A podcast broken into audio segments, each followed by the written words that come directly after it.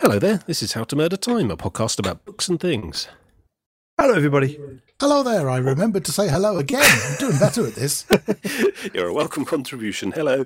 Um, yes, this week we are talking about The City and the City. This is uh, this is the 2010 joint winner, which is a- an odd an odd week, an odd year in which two two two books won the prize at the same time. This is one of them. This is the The City, the City by China Miéville.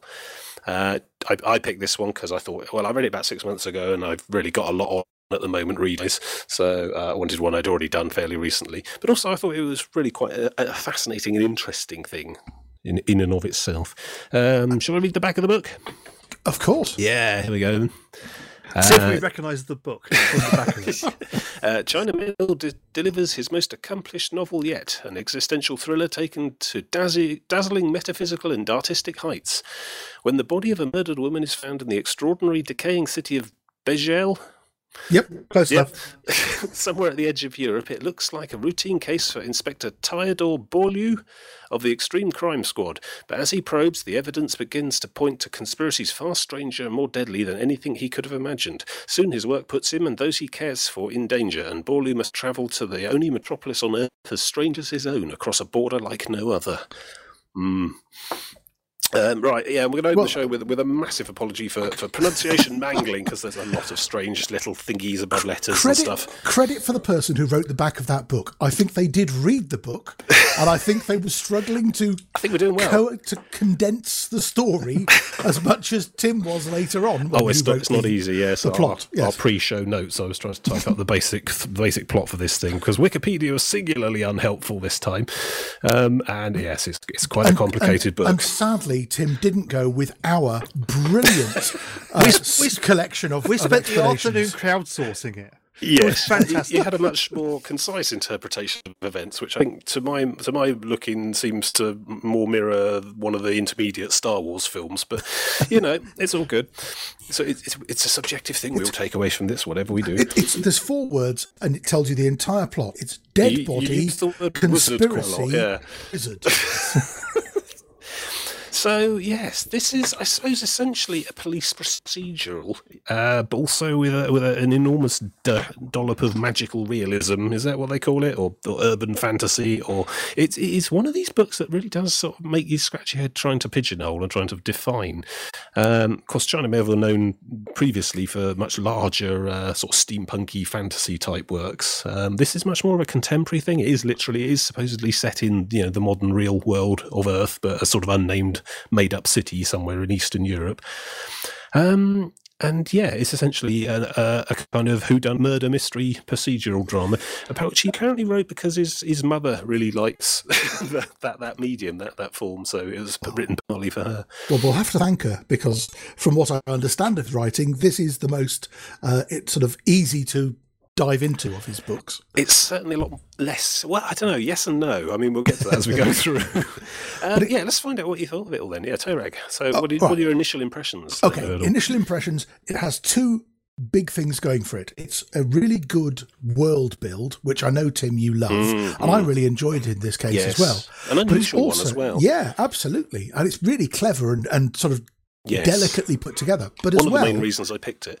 But as well as that, it's got a really good police procedural who done it. Hmm. And both of them are good enough to carry the book. And you have both. If you get if you get distracted or tired of one, there's something else to fall back on. And so they do sort of play into going. each other as well. They sort of ping pong Absolutely. backwards and Yeah. forwards. Yeah. Did really well, kept me interested. I enjoyed it far, far more than I expected. I really thought this was extremely well written and a really good book. John, what did you make of it all? Uh, at the heart of this book, we, we will get onto in a bit, I Mm, assume, do is the plot a run through, yeah. extremely ludicrous idea, which uh, I can't, I can't unfortunately dispute. No. has really uncomfortable uh, consequences when you start thinking about it in the real life. The, the, Hmm. the book as a whole really reminded me of Philip K. Dick. It's a sort Yes. of book he would have written. And of course, because of that, I absolutely love this book. Uh, It, it is my kind of book. yeah, excellent. So, yeah. Tim's now at a loss because he's used to when he's chosen a book, just feel like being I'm- attacked for the entire time. Usually of it's an uphill struggle. Usually I feel like I'm I feel like I'm throwing my weight against an unlocked door here at the moment. But okay, um, well let's let's have a quick run through the. Well, I say quick. Let's uh, try and untangle and unravel what is. I'll, I'll say now is quite a complicated and involved narrative with a lot going on all the Good way through. it. It's four Yeah. bullet points. Maybe I over overread too much into this. I don't know. Uh, okay, so uh, yeah, it is. It, it's a, it's told from it's a first person narrative told from the perspective of Inspector Theodore Borlu of the Extreme Crimes Squad of of Bez, Bezzel. Betzel. I- I only I've only re- I've only seen these written down and I've never heard them. Whereas I think uh, John's got John had the audiobook version. Yeah, it really helped. you'll have all the pronunciations down. Do correct me as I go. But but yeah, Besźel is one city in in Europe, in, in an unnamed, made up sort of contemporary modern day city in east, in somewhere in Eastern Europe, and. T- Tidal Borlu is, is essentially a detective in their sort of CID in their homicide homicide squad, and uh, a body uh, the body of a woman is it turns up on a in a sort of in a in a disused playground in, in one of the one of the sort of rundown estates of this city, and he's Oh no, no, it's not. It's a new playground. Is it? Yes, Oh, it is a yes, new skate yes. park. That becomes quite important. Yeah, yeah. But so there's a, It's a a body of a woman, body of a woman found in some rubble and stuff, and the investigation begins from there. It's it's very much the sort of cold open from almost any you know CSI or whatever you know Midsomer Murders. It's you know the, the the body and the detective, and off we go. Um, and so the investigation begins, and so initially opens with you know the usual kind of leg work, the detective work. He's got an assistant called Cal Colry. Is it Calry? Corey. Corey. Paul. Cowrie, yeah. I don't Um, know. whatever. Let's not get bogged down. Elizabeth- It's close enough. yeah. Um, so yes, he's he's got he's got he's got an assistant in the sort of you know Morse and Lewis type thing going on there. The sort of banter going on. She's like more a sort of beat detect uh, beat constable who's been sort of drafted in to help and so on because she's got knowledge of the local red light district and the working girls and so on. And they initially think that she's just a sort of murdered prostitute type of thing. You know, regrettable but standard day to day sort of thing. But bits and pieces of bit- bits and pieces of it don't add up. None of the working girls of the area know this woman. Never seen her before. She points out that no no no hooker would actually wear makeup like that. You know, but the little clues, little detect you know, just, detections just at the beginning, you've got this set in an old, sort of old Eastern European city. Yeah. But you've got a female detective or a female policewoman Hmm. who he treats like she's a, you know, an equal. yes, And he gets rid of the other people he's working with because they're idiot, idiot thugs. Yes. And, it's just, and that sort of made it feel more modern than I was expecting it to be, given it's set in Eastern Europe. And I was thinking Cold War, it's going to be 1970s and you know, everyone's going to be wearing grey the entire time. Mm, Well, it's it's theoretically set in the, the modern day, but the the city itself and the sort of the, the, the little city state of Besźel is is is said to be sort of particularly behind the times, and it's they're still And- dealing with eighties technology and It- so on. It's been around a thousand years or so, isn't it? And Yeah. uh, but as it goes through, it mentions uh, stuff like when they're looking at tapes, it was oh, it's a VHS instead of DVD. But Yeah. then they mention iPods and things, and,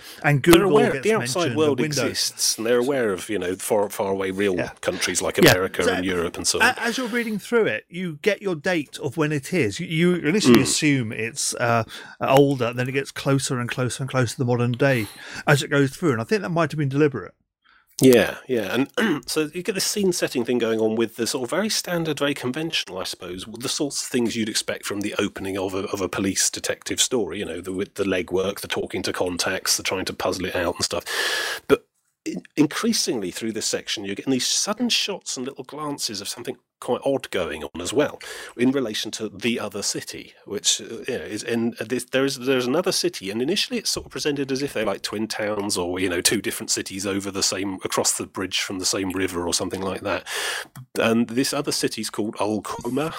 Uh, yes. whatever, yep. Um, and that, but then as you're going through, you're getting sort of weird flashes of, of. I think the very first, the very first bit you get to see is that he sees a woman who isn't on the street. He's yeah, he's on the street and he sees a woman who, who isn't there. And you start to think, well, hang on, is this some sort of is he hallucinating or something? But then you know, because you're inside his head and he's you know monologuing his own thoughts and explaining his own world as he goes to you, as, as you know, as the narrator as well. You start to get this weird thing about crosshatch areas and alter, totality, gross topic, and all these weird, strange words coming mm. Turns out that there are two cities that are magically in the same place. Yeah, yeah. The two cities are literally in exactly the same place, but there are certain regions of the city that are one city and regions that are the other city, and and the inhabitants of either, for for reasons, uh, do not let themselves see. They literally they see they see if they see something in the other city, they then make themselves unsee it, and it's a sort of self trained mechanism that's so so sort of so drilled into them that they do it almost subconsciously. And that, this so obviously the city and the city of the title drop going on there. Mm. Um, yeah, was was I think very, John very peculiar. John disagrees with me on the fact that it's a magical city that's also in the same place as this city. Well, yeah, we'll get to that, I'm sure. But so yeah, they got these two cities going side by side, and and and he, he lives in one, and the murders happened in one. He's doing his detective work in one. He puts a load of posters up, you know, have you seen this woman? Your photo fit because they don't know who she is. No one knows who she is. Then he gets a he gets a strange phone call, sort of tipping off some clues as to the identity uh, of this woman, where she comes from, and so on. And this phone the phone call says that the, the, yeah, the, the, the, the, it's an anonymous phone call, but the bloke says that the woman lives in the other city.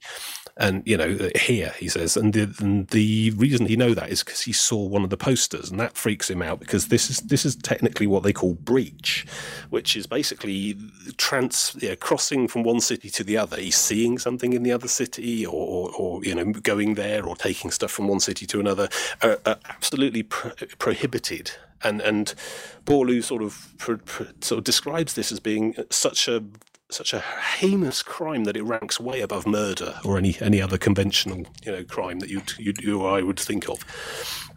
This this this crime of breach, capital B. Mm. the mythical breach that comes and, and there, steals yeah, your children are, if there is yeah. a, a, powerful mythical supernatural sort of force that polices breach and, and doesn't take no for an answer and answers to no one.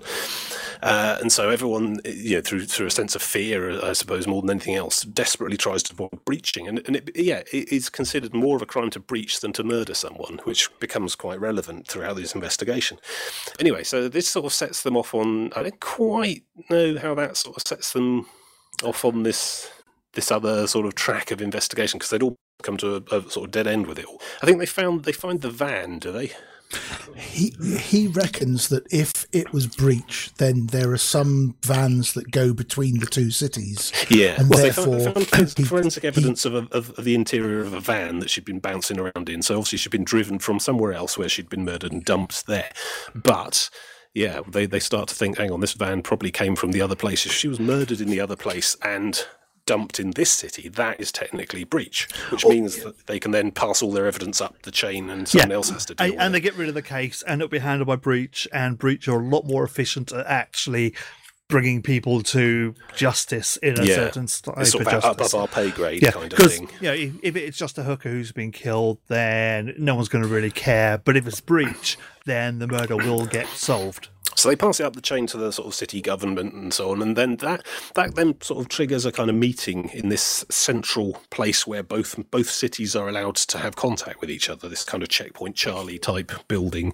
with council chambers in and a big tunnel underneath, where pe- where visitors can actually lawfully non-breaching pass between the two cities, even though this building is in the same is essentially the same building in both cities and is just a tunnel sort of stood in a bit like an Arc de Triomphe type of thing, and you go in one side and come out the other, and you have you have lawfully passed from one city to the other, and vice versa. Any other way is breach. It's always very peculiar. There, sort of... there, there's an example given of smuggling. Mm. Yes. Uh, if you smuggle something between cities and take it through this checkpoint, Yes. Then it's just smuggling. But if you throw which it is out, a normal domestic which crime is fine. in one or the yeah. other city, yeah. But if you throw it out of the window and somebody from the other city picks it up, then it's breach and it's really serious. Yeah, so the, the, the supernatural stuff will get you. So the smugglers all follow the rules. They're all very meticulous about getting proper visas to get through the, the central checkpoint. Yeah. So anyway, they, they go to the big conflab of leaders between the two cities, and the leader of Old, the leaders of Ul Qoma managed to do some investigation on there, and they've got their own police and so on. And they pass back a whole load of information about the, the woman. It turns out she is is it Canadian or American? Oh, one of the two, Canadian.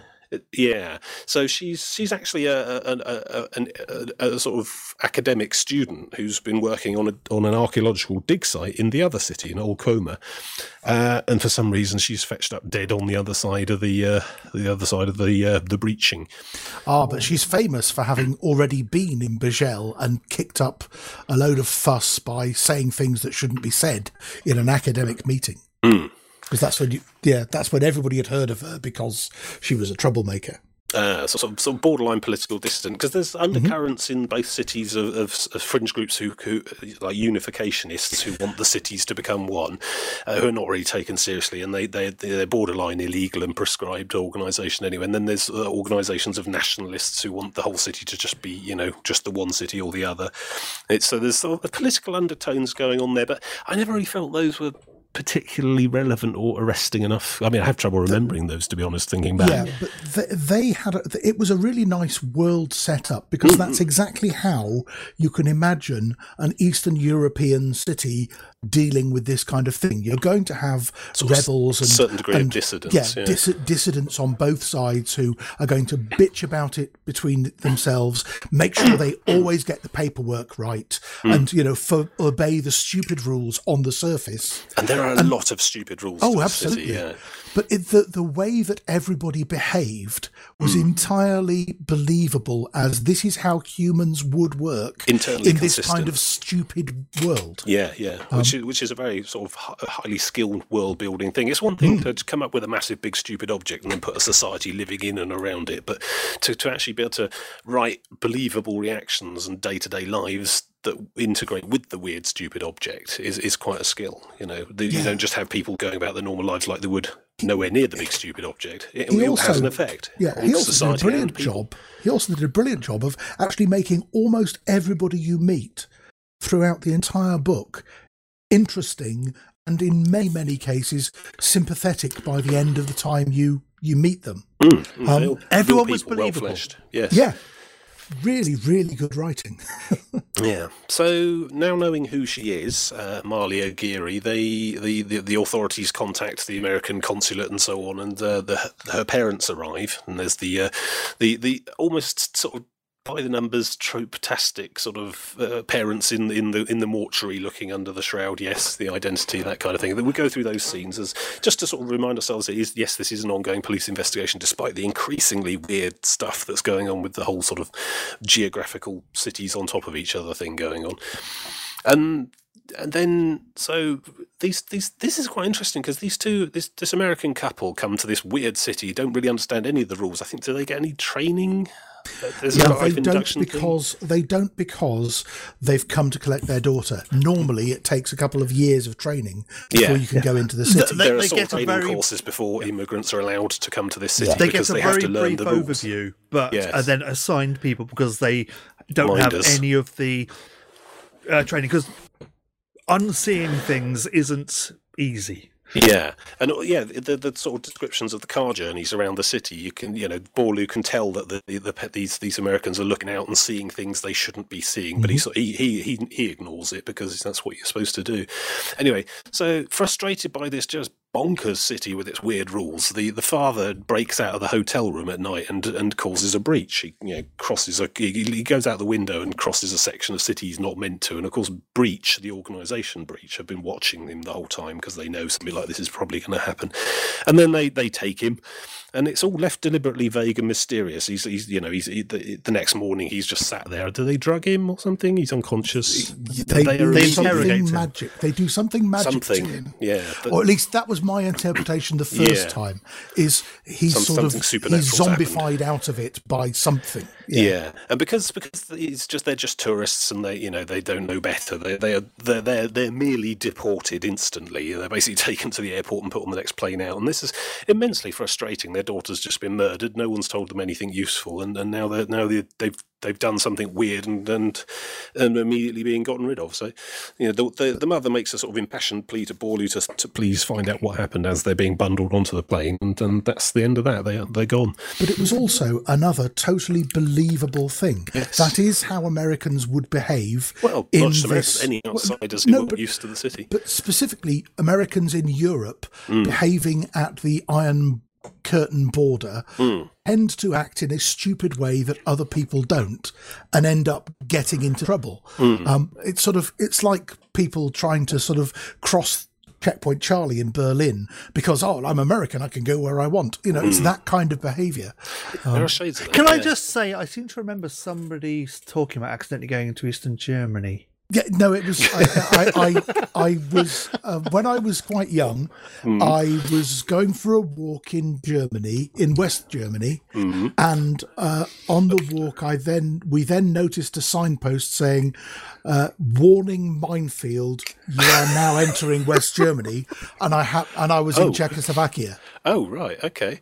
Um, so yeah, I, uh, then we we carefully. So you've got a went. certain empathy for the characters in this this piece. yeah. yeah. So we carefully went back along the path that we'd taken, and and then we we didn't take that route again. Yes. Um, yeah, wow. So, um, moving swiftly on. Uh, so, Borlu basically takes it kind of personally after this sort of impassioned plea and decide that him and Corwi carry on working on the case. And they work out that the van was one of three that was stolen and then abandoned. But this one was used because it had the right paperwork to use the crossing point. I love the deduction on how they got the van. Yeah. Yeah, because there yeah. was some patsy who owned the van and had it stolen. They initially hauled him in and give him the, the, the full grilling because they thought he might have done it, but he, his van was stolen, and you know eventually they believe it him. was, but it was also to sort of it, it was a sign that the powers that be might have some responsibility because it was the three vans they looked for mm. had, had been stolen. Yeah. and the first two had been sort of got just dumped, and the third one was the one that was used. Yeah. But these three were driven by people who were in the past guilty of leaving their paperwork in the van.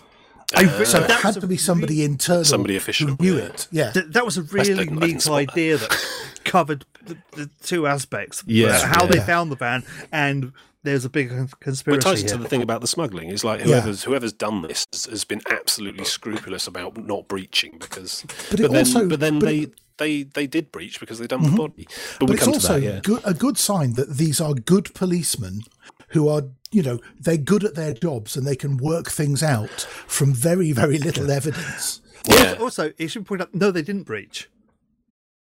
There was no breach not, not this point. intentionally. No, there's no accidental breach either. Uh, uh, because of the papers, the body was brought in legally. It was smuggling it, uh, and carrying a body across. It wasn't a breach. It was the Oh. lesser of the crimes. Uh, um, anyway, so Borlu, Borlu presents all this to his superiors, and uh, then if basically gets sent to Ul Qoma to carry on investigating. So this this basically forms the yeah, the end of uh, the end of the first the first part. So the next part is is is Borlu having been on it's like a refresher course. I think he has to spend about two weeks in a, in a, in a little conference centre learning, you know, relearning because he's been to the other city before, but a long time ago, and he has to basically do a refresher course in in because basically what Borlu's now going to have to do is go to the other city and unsee his home city, which is the same city. And we get yeah, the first couple of chapters of part two are essentially, you know, essentially him trying to get his head round this, which is you know he's a he's a, he's a he's a sort of grizzled detective of twenty years working in one city, and now he has to not see that and see all the other stuff that he spent the previous twenty Yeah. years learning, teaching himself not And- to and see, he's a pain and it the is the same thing. Yeah, he's rubbish and a complete pain in the ass for the people on the other side. he does all the things you don't want him to do. He goes off on his own. He Oh, yeah. Oh, he's a Yeah, he he's, a, get- he's a nightmare. He gets paired up with a, his, his sort of his counterpart on the other city, a, a chap called Inspector Dhatt, um, who's who's part of the uh, old Quom uh, militia, militia, whatever, the sort of police force, basically. Uh, and and it's, it's, it's apparent that they're, the other city is more prosperous. They've they've managed to snag some sort of recent ca- foreign capital investments. So there's a lot more skyscrapers and technology and glass and so on, and they're driving the way better he- cars. The way he describes it is it's gone from seeing really old uh, Eastern European cars and the occasional pony and trap to uh, having really modern cars and um, uh, they've completely been uh, jumped by them technologically wise, Yes. and that's quite important. There's a sort of leapfrogging going on, and I suppose part of that's essential for the whole unseeing thing because in order to unsee what you're not supposed to be seeing, you have to know that what you're seeing is something you shouldn't be seeing in the first place, which is why the two cities, I suppose, can't be very similar in technology, style, and dress. And Yeah, because there's different never styles know. of architecture. There's uh, Yeah. colours and dress, which certain are colours. Yeah, exactly. So uh, uh, as you grow up, you're trained to know what to look for and what Mm, is wrong. Yeah. So yeah, they, we meet Dhatt, who's he's, very much a loose cannon cop, and it's you almost get the impression that the police on the in the Ul Qoma side are a lot more uh, a lot more. Oh, I don't know about don't know about corrupt necessarily, but they're not they're not afraid of you know pushing people downstairs to get confessions or No, you know, you see- people about that Ye- kind of thing. Yes and no. Is that I think that? actually, I think actually, no. Dhatt is a bit like one of the s- policemen on the uh, Besźel side, uh, Naustin, who is Oh, yes, yes. exactly the same kind of policeman. They're almost identical. So both sides probably are like that. It just happens to be that Borlu isn't like that. Ah, right. So I reckon that Dhatt is probably just an example of a policeman over there, and they're not necessarily any more corrupt or A different violent way of doing than, things. Yeah, yeah. yeah. So yeah, so the investigation carries on in this this weird, strange, inverted alien city, which is his own city, uh, and they go to the, the the university dig site and talk to some of the uh, the professors there, the university staff, and and the, the various students who have all been sort of dig do, sort of working on this dig site, and they've been finding, and it's it's this really weird sort of quirk of fate, but most of these relics and, and ancient finds that they've been digging up have happened to be in the Ul Qoma parts of the city and not the Besźel parts. So, which is why you know they're, they're, it's all going on over there and not in his own city. Um, and these these dig sites, they're finding weird clockwork devices along in the same sorts of strata as Neolithic bones and stuff. So there's a bit of sort of odd weirdness going on there. And then if we start hearing hints of um, this this mythical third city, just when just when it wasn't confusing enough, we start to hear about this place called Orciny, which is a, a, a third city that's sort of mythological on both sides, and no, no one really knows anything about it or believes it. Both sides ignore it. yeah. Yeah, Um, everyone's sure it's a fantasy. But you're sitting there and you're thinking, well, if if if if the people in this city can't see that city, what's to say there isn't a third city in there? So there's a sort of hints of, of hang on, what's going on here, believability about it as we're as we're going through this stage. So we meet uh, Professor Bowden and Professor Nancy. They're two to the uh, sort of people in charge of the dig site and uh, and a, a number of uh, number of students. And it turns out that Mahalia's friend has gone missing, a woman called Yolanda uh, which you know immediately starts getting the uh, the suspicions. You know, Paulo immediately ties this together and starts to starts to wonder about that and work at and do more detectoring as well. Uh, I can't quite remember what happens there. So they go off to to they get a lead for these unificationists.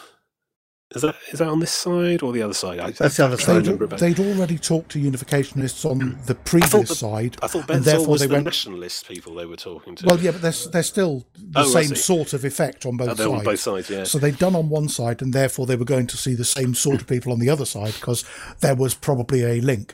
Hmm. And I it was about this stage that it turned out that the the dead girl Hmm, had Mahalia. upset nationalists Right. by by being a mouthy foreigner.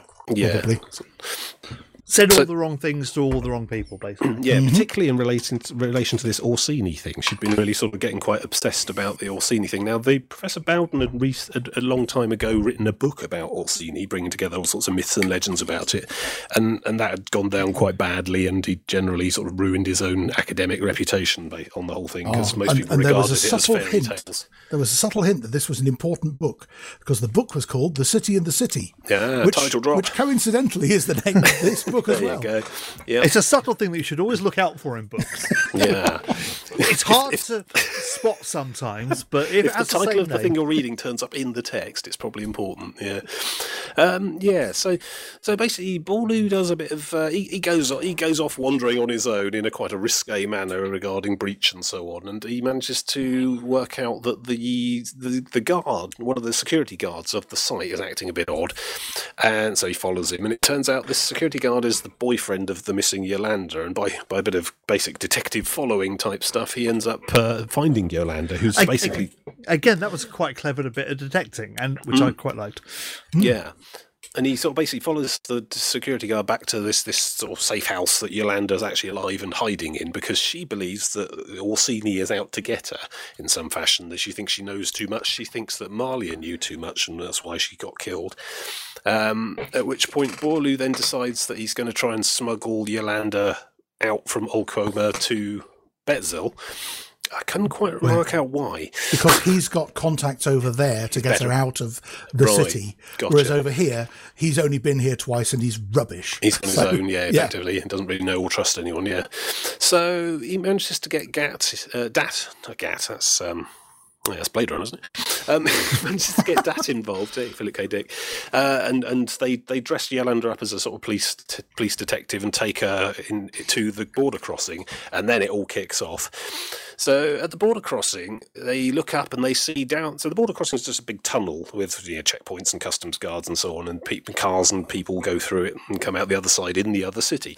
And Bor- Borlu looks up and sees out in the other city uh, a chap kneeling on a, on a nearby hill with a rifle, uh, and and he shoots and kills Yolanda, injures Gat, uh, Gat. Um, And but as well at Hmm. that point, Professor Bowden, who had written this stupid book, Hmm. was also acting and beha- believed that he was at, in danger and was Oh, he'd hiding. gone missing as well, he, hadn't he? He'd gone missing, and he actually turned up with them at the shooting. So he was also possibly a target for the shooting. Ah, right. So, uh, yeah, so Yolanda gets killed. Borlu doesn't take this line down, and, and there's chaos, confusion, people running everywhere, and Borlu legs it out in the it, Ul Qoma Oh, it should side. be mentioned at this point that the crime is committed without committing breach. Yes, yes, again. Yeah, uh, they're going out of their way not to breach. If, if if you were in one city and you shot someone in the other city, that would be a breach, unless you did it through this checkpoint tunnel, which uh, no breach occurs. The bullet itself would have been a breach, but not not if you shoot through the checkpoint, which is what happens. So Borlu, uh, so legs it out to try and chase him, goes to the car and tries to tries to go, but he ends up going round the building instead of through it.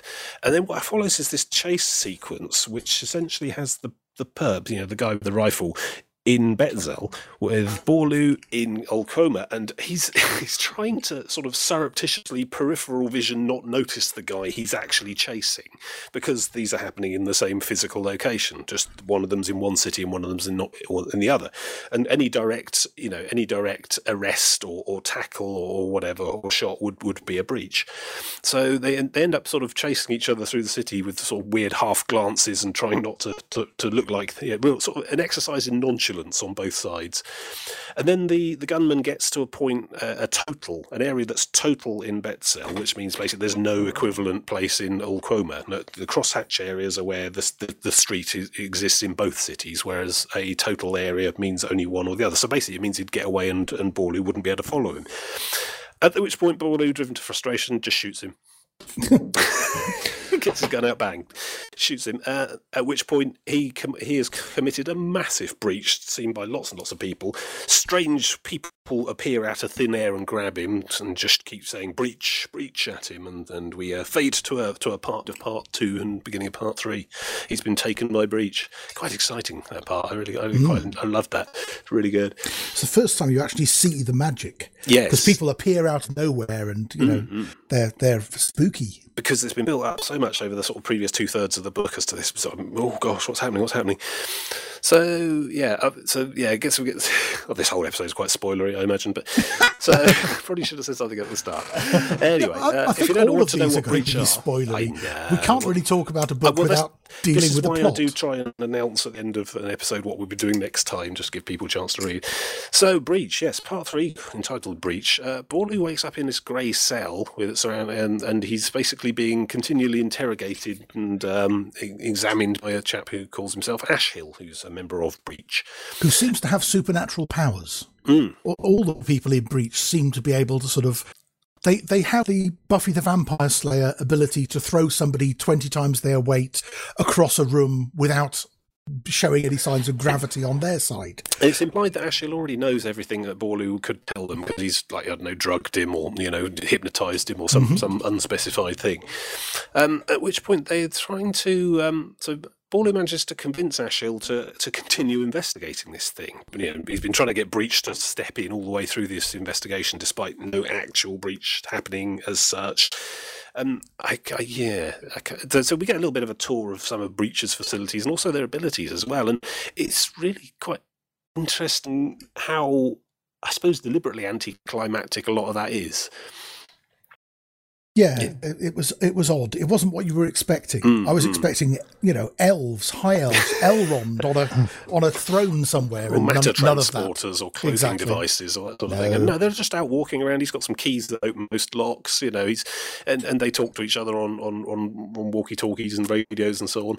And there's a there's a load of other breach agents sitting there and doing their things and so on. Um, so they basically try and get to the bottom of what's going on. Uh, you know, a, so at this point, Borlu is sort sort of investigating his own crime. It's it's because breach are very clear on their jurisdiction. They only investigate breaches. They won't they won't step in or do anything about murder, you know, conventional murders or any any normal sorts of crime.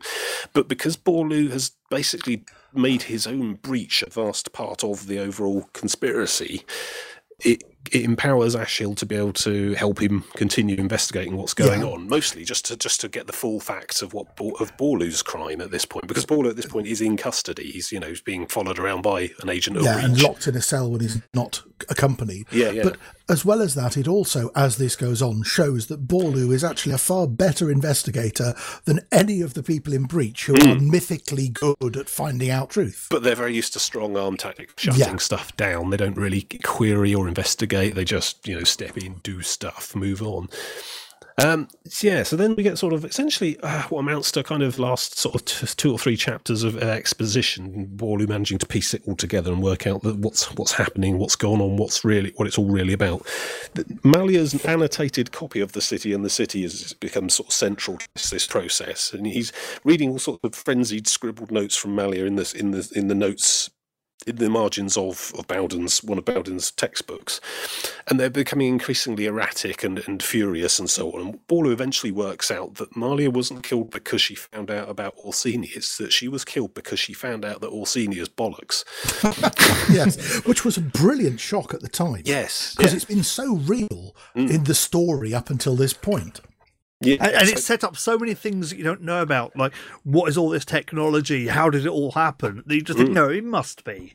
It has to be something big. Yeah, yeah. So it turns out, well, the relics, the relics are real, but no one really knows what they actually are. They've been digging up out of things, just interesting curiosities, old old bits of clockwork, like or whatever. Antikythera, antikythera mechanisms, things like that. I think. Yeah, and um, and yeah, the whole Orciny thing, it, well, it probably was a, legends and folk tales in the day, but it had been resurrected by Bowden as a kind of cover for what was really going on. Well, partly that, partly Bowden wanted to, because he, he did the book in the, because he actually believed all this stuff in the, fir, in the first place, which is when he published his original book and got laughed out of the scientific community.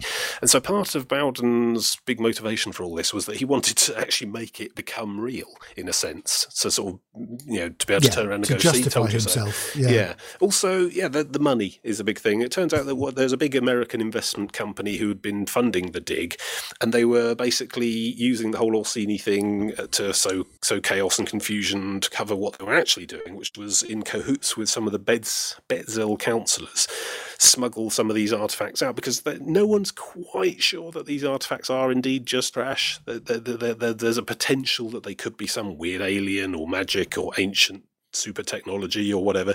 So they've been sort of, you know, they, they've set up a modest research project and pay, paying for it all, bankrolling it, and then using that to smuggle these artifacts out of the cities to, to back to America to do a little bit of R and D on it all.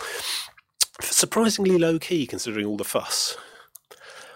Um, and surprisingly effective. You know, yeah. it's been a good crime. It's worked really well all the way through. Yeah, and um, Mahalia had basically been used as a mule because she'd had access to both cities. They, and and I think possibly Bowden had been sort of tricking her into thinking that agents of Orciny had been delivering these artifacts to her to smuggle out or to pass on or to whatever. And initially she'd believed it, but then as she'd sort of dug further into what was going on, she'd worked out that it was all rubbish and she'd basically rumbled the deal, which is essentially why she had to die. So I like the that, uh, mm. explanation using the Great Escape as to how the uh, getting items out was taking place. Well, shaking out the trousers. Yeah. Yeah. So um, also Yolanda was was Mahalia's friend, and, and she she she bought into it and believed it, and she never rumbled on it, and she she she, she believed the whole thing all right to the end. Um, but she also knew too much and had to go as well. Turns out the gunman on the hill was one of the one of the Betts nationalists who'd been hired by one of the corrupt Betts councillors who was working with the American corporation. So while, while this has all been sort of worked out, it turns out that the nationalists have been basically hired on by this corrupt governors of courts to start causing some real. I think they got the nationalists on both sides. The- Yeah. Both, were- sides have been stirred up. stirred up to start causing some citywide rioting. This basically causes breach to suddenly be really overwhelmed. If there's a minor breaches going on all over the place, they're suddenly too busy to do anything. And this is part of the smokescreen, which is you know the, which Bowden and the American company are using to try and cover their tracks to get everything out. Of course, Borlu isn't fooled by this, and him and Ashil go off to a rooftop to confront the, the, the fleeing American businessman and the, uh, the, the the helicopter and the the, the um, the corrupt Betts councillor fella. Um, and that's that was a fantastic scene. Ashil gets shot. I think Ash, Ashil shoots the councillor in return who was going to shoot Borlu. It was a big, big gun battle on the roof and so on. And this American chap in the copter, you know, the, Ashil turns and goes, you know, "This this this helicopter is grounded. You're you're in you're in violation of breach and so on." And the American just turns around and goes, "No, I'm not. Shut up." You know, basically, No one else takes breach seriously. Yeah, yeah, he's got absolutely no no qualms whatsoever, and he he, he delivers quite a, quite a pithy, insulting little monologue to to, to Ashil as as it, you know no no one outside these weird freakish cities cares a damn about what your you people are doing. Imagine dec- imagine either of your little cities declaring war on America, and then yeah, he just disappears in the helicopter, gone. So and then we end up, but Bowden's still out there and loose. So Ball, Borlu manages to uh, get get. Is it Corwi finds him or Gat? Basically, he's on the phone between both of them. You know, Yeah, he's walking. th- They one of them, I think, they find him near Gat the first. checkpoint. Yeah. Gat first recognizes him, and then he he then calls Corwi, and they're both in the their own cities. but on the same street. Yeah, on the same street, seeing Bowden, who is they're not sure which city he's in. Yeah, because there's such chaos at the checkpoint, no one knows which city he finally booked in or out of. So he walks, and because he's an expert in the mythology and the the the, the, the way uh, the way of life and culture of both of the cities, he's able to walk and be in such his mannerisms are in such a manner that he's walking down the middle of this street, which exists in both cities, and no one looking at him can tell which city he's in. And if you grab Which means person from the wrong ignore him. city, you Yeah. will be in breach, and everyone's terrified of doing that. Which means he's just managing to sort of existentially weave his way between two completely different cities down this street. And he, his plan is basically just to walk out of both cities to, to, to the mainland, continental Europe, and be and disappear. But Borlu, at this point, who who now exists in breach himself, is about the only person who can do anything about it. So he, he ended up with this sort of big confrontation on the street, and there's the big ah, you, I would have gotten away for it, etc. You know, the big monologue. But Bowden's got a, brandishing this weird, a, this ancient relic thing at Borlu and threatening him with it. And we don't know if it's a gun. I think he even says, I I wouldn't quite describe this as a weapon, you know. And it turns out that that's the thing that he managed, he actually bashed the initial you know, Mahalia to death with in the first place. You know, Borlu sees the blood on it, but doesn't know if it's some weird alien space gun from, from King Arthur's court or any, any old crazy. so, but, I th- but at the end, Borlu just manages to talk him down and Bowden surrenders. And it, and Borlu, Borlu gets him to decide which city he's in, and he says either. So Borlu grabs him and takes him into breach.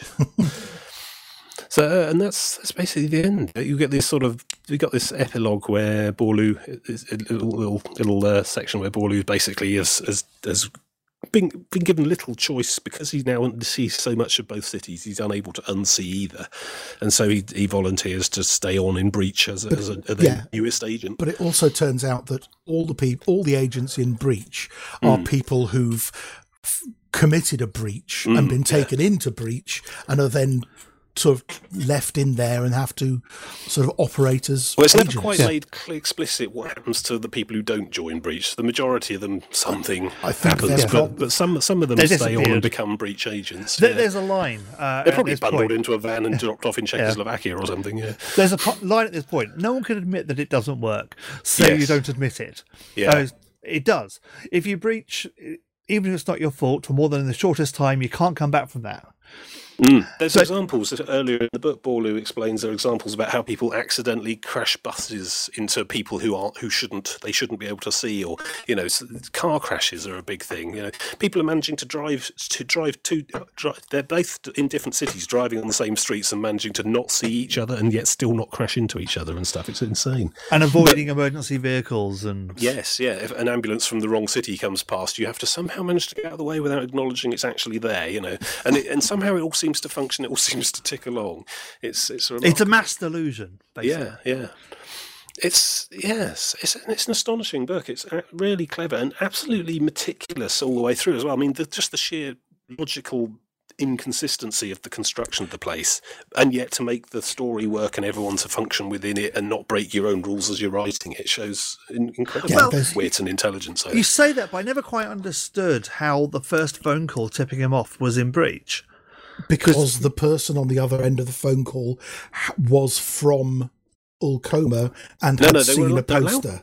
Yes, that's the thing. He'd They're allowed to phone the other city the dead because it goes person. it goes through an exterior exchange. Oh, because he was in breach, then it was breach by association. Yes, yeah.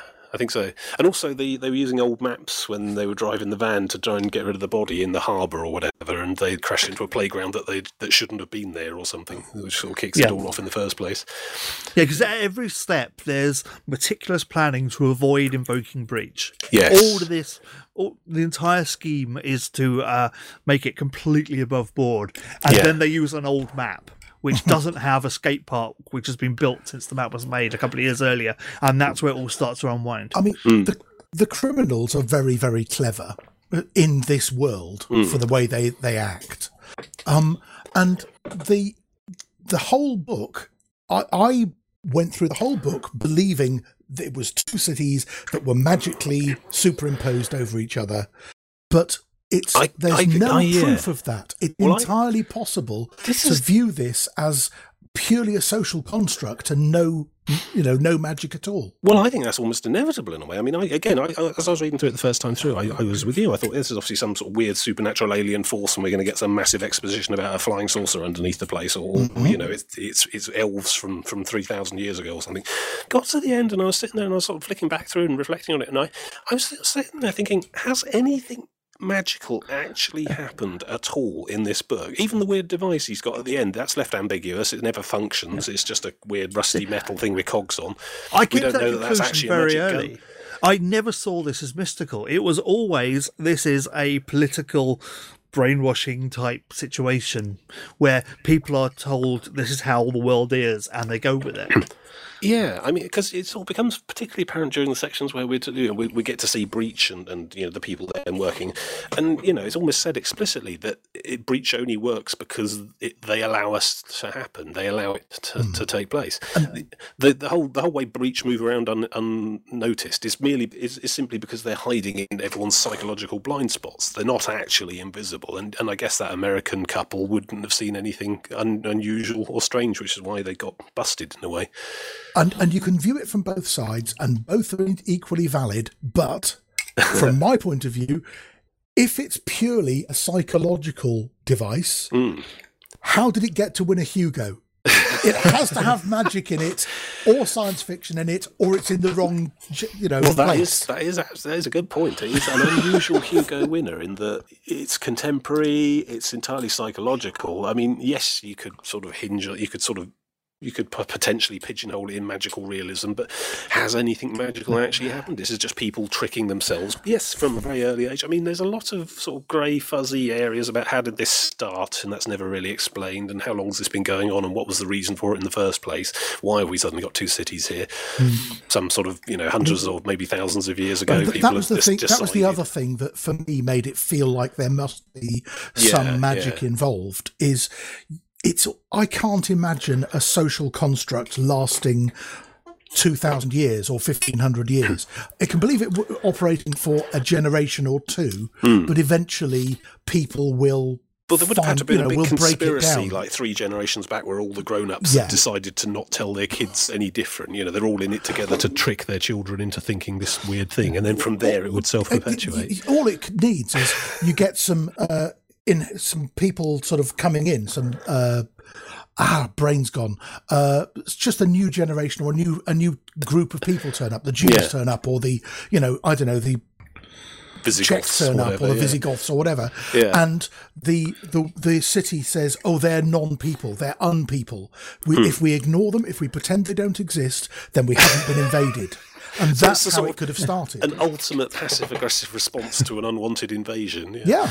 When it Wow, comes that down, sort of brings on to the sort of kind of real life. What are we taking away from this? I mean, is, is this a sort of an allegory for, for the things we choose to unsee in our own cities? Oh, it- it- Homeless people in shop doorways. yeah, it that is. It, it, it is uh, a commentary on the fact that we let an awful lot of stuff we shouldn't let slide slide because we're trained not to see it. We we don't see people committing crimes. We don't see cars speeding. We let them do it. We don't see uh, homeless people because we choose not to. Mm, mm. Sort of, it does definitely, and, this is sort of become a sort of. It's almost like H.G. Wells' sort of exaggerated deconstruction of the class society in, in, in the Time Machine, you know, the Morlocks and the Eloi. If if a thousand, if, if hundreds of generations of that went on to stupid extremes, that's what you'd have. Is is this the sort of more subtle, less generationally advanced ex- extreme of of us ignoring stuff in our own lives and our own cities? Uh, and a certain mutual ignoring of there's, each I other. think there's a lot of that, and it's it's, but it's subtle enough that it doesn't It's, yeah, it's beat not, it's you over the head with it. Yes, And I, I saw a lot of I saw a lot of people online asking, "Well, I know I've heard this is a good book, but I know Miéville's politics he's are very this political, that yeah. he's very political." Is that going to be shoved down my throat? Do I, am I, go, you know, would I uh, cope with this book? And actually, uh, from my point of view, I don't think he he tries to try and he tries to get rid of his politics from this story. The things he writes about are there because they fit the story, not necessarily because they fit his politics. Mm. I mean, I've always admired his world buildings from sort of. P- Perdido Street Station, the Scar, and Iron Council onwards. I mean, a lot of people find him quite pretentious. I know we did a did a podcast about Perdido Street Station. I talked about it on a show a long time ago, and yeah, we got some some various comments. You know, some people just just can't get on with him at all. They find him quite wordy and, and overly pretentious and so on. But but as a world builder, I mean, I think he's did. Um, I think he's done quite a bit of path. So it's quite a few of the Pathfinder sort of source books he's contributed to. I think some of the uh, River Kingdom stuff. But um, but yeah, this is much tighter, much more focused. It's less sort of, I, I suppose, self-indulgent. Is that perhaps the word? It's, He- it's, he it's is a tighter, brilliant yeah. writer. He's He very, is he's very good technical writer, brilliant, certainly. Yeah. yeah. Technically, a very And, good author, uh, and the, the world building and the imagination are fantastic. But this this does feel much different to those earlier sort of out and out fantasy works. This is a much tighter, more more uh, precise kind of thing. I think. I know apparently there's a TV show of this coming. Soon. Yeah, that'll, that'll be interesting. Given given the sort of the sheer mental gymnastics you go through as a, as just reading it written down and described mm-hmm. from a single character perspective, how are they going to possibly do that as as something you watch from the outside on a television? it's going to have to just be all from first person point of view, isn't it? Or, or clever CG to blur things that are Yeah, in the no, other because if you do that sort that, of then you acknowledge that it is a magical two cities. Whereas if you want Well, to no, keep that, You don't have. I don't think it'll acknowledge it's magical. It's just you have it, and then when somebody slips a bit, because he constantly slips. Yeah. uh, the, And you get the, the whole impression he's idea not that it, unusual. You get the impression that probably everyone in these cities Yeah. is doing that all the time, but they But- can't let on. the whole idea that it's a absolute thing is a, a total lie. It's everyone can see and does see. Oh, yeah, yeah. And uh, this is not physical physiological blindness in any sense. Pe- the people are noticing it, and then they are making themselves unsee it through a, through a self yeah self imposed mental process.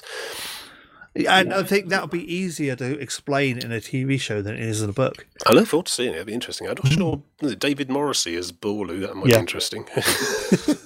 you're not convinced. um, yeah, I don't know. It might work. Well, have you seen the depends picture what we of have in the way of comedy accents. He, he, he's got a very impressive Eastern European beard in the Oh, uh, in the uh, the BBC link. Oh, The we've got battle is pictures. half won So when is so when when's that coming out? next that year. must be soon. allegedly. If they've got pictures of it, must have filmed a lot of it. Yeah. Sounds interesting. One other link I found when I was doing some research for this, I think uh, people might find interesting, is go to Wikipedia and look for uh, Baarle-Nassau. Um, B A A R L E hyphen N A S S A U. Probably a link in the show notes if if uh, if production can be bothered. But um, this is this 50 is 50, really. and this is a town that's on the on the Dutch Netherlands, uh, yeah, Dutch is Netherlands, Dutch Belgian border. Oh, we're not getting to that argument again. Oh, I don't know. We've been corrected on the, The correct. Belgium Netherlands border. Um, it's a town that has a fantastic map um, because of various shenanigans over the last sort of many hundreds of years. It's a town where half of it, half of it is in Belgium and has uh, eight little fragments which belong to the Netherlands, and half of it's in Netherlands and has twenty-two different fragments that belong in that belong to Belgium, and this includes individual shots. So, I mean, I was, I was, I was, I was just thinking of that as I was reading through these things, and this that, that is apparently is a real place, but you don't have to unsee the other side of it. Apparently, It's just convenient for going to the pub at the right time. Well, I, it Customs happens, posts it does happen on borders because I, I I live on the Welsh, or my family come from the Welsh borders, and there is a, a a town there where half of it's in Wales, half of it's in England. It actually goes down the middle of the high street, um, and so there's a golf club where you can tee off in Wales and hit it across an international border into England. Um, and it's the only, as far as I know, the only golf course in the world where you can hit the ball across an international border. And there's a pub with, oh, there's a hotel with three bars, two of which are in England, one of which is in Wales, and they all have different licensing hours. So the English ones are open on a Sunday and the Welsh one isn't. so, so I'm guessing there's some sort of inspiration drawn from those, but but this is uh, uh, just something else again. It's it's it's, it's almost sort of vaguely Pratchett-esque in certain certain aspects as well. The sort of obviously this is all played entirely straight, but I'm sort of thinking of weirdnesses with the unseen university and so on. Uh, oh, I can't. I can't let this go. I'm going to read out the, the, the alternative plot summary. Um, Go on then. because because if, you- if you didn't get any of the last 50 minutes, uh, here we, go. we spent hours working on this. Yeah, this is what I have to work with, right? Dead body found in Besźel because a map was out of date, so a skate park was in the way. A complicated conspiracy is uncovered. Conspiracy turns out to be simple, shady business. Borlu turns into pretending to be invisible wizard because it was probably aliens at the start of the city or something. Or maybe it's a Doctor Who spin off. The moral of the story is probably that you only hold power as long as people believe you do, or that you too can become a wizard if you're just willing to break the rules in just the right way. So there we go. Yes. Locations, it's complicated. Tech, it's, complicated. Yes, yes. I mean, I thought I, I thought I'll pick one I've already read recently, and then then I can rely on these two to help me through. But if I've forgotten bits, but no, then I had to go away and read the whole thing in about half an hour before the show, skim through. It was uh, complicated. Therefore, we, I think our explanation was equally as valid as the one we've just gone through in the last 45 minutes. So let's have a quick look at what else was nominated this year. This is the 2010 winner. Uh, it was a joint winner, which is unusual. Uh, the other winner was The Wind Up Girl by Paolo Bacigalupi. Uh, I don't know. That's I'm, I'm terrible. at Apology at the way start through. is still. Yeah. Uh, I know nothing about that, but it was judged to be equally as good as this, so probably uh, something we might come back to. It, it's a book about biotech um, stuff, and it sounds quite interesting. Okay. Uh, other nominees were Bone Shaker by Cherie Priest, uh, Wake, Robert J. Sawyer, uh, Julian Comstock, A Story of 22nd, 22nd Century America by That Robert Charles. Wilson, uh, Palimpsest by uh, Cest, isn't it? Yes. Uh, Palimpsest by Catherynne M. Valente. So then none of those are ones I'd heard of apart from China Miéville, but, uh, you know, part of the exercise here for me is to learn more about these people. But there was, the- there was no yeah. other massive knockout big stuff, Not that, really. you know, But this is the first um, book that we've done, which is a Hugo book that I hadn't read before, that I'm really glad I've now read. I think it's the first book I've recommended that you guys have actually enjoyed. So That is true. thumb, thumbs up there. Yeah. Don't get used to it. so we've got a long way to go. Yeah. Ah, brilliant. So, summing up notes then, what did you think, John, overall? I, I think that it was an incredibly good book, and the massive, massive, massive leap of faith it makes you make over how the hell can this happen is covered really nicely. So you just make it. What do you reckon, Torag? Well, I, I normally shy away from any book that people tell me is brilliant. It's just a personal qu- quirk of mine. I'm mean, sorry. yeah. I, I, it's a bad I'm thing. very difficult to recommend But- that, yes. Yeah, but this is as good as Tim says it is.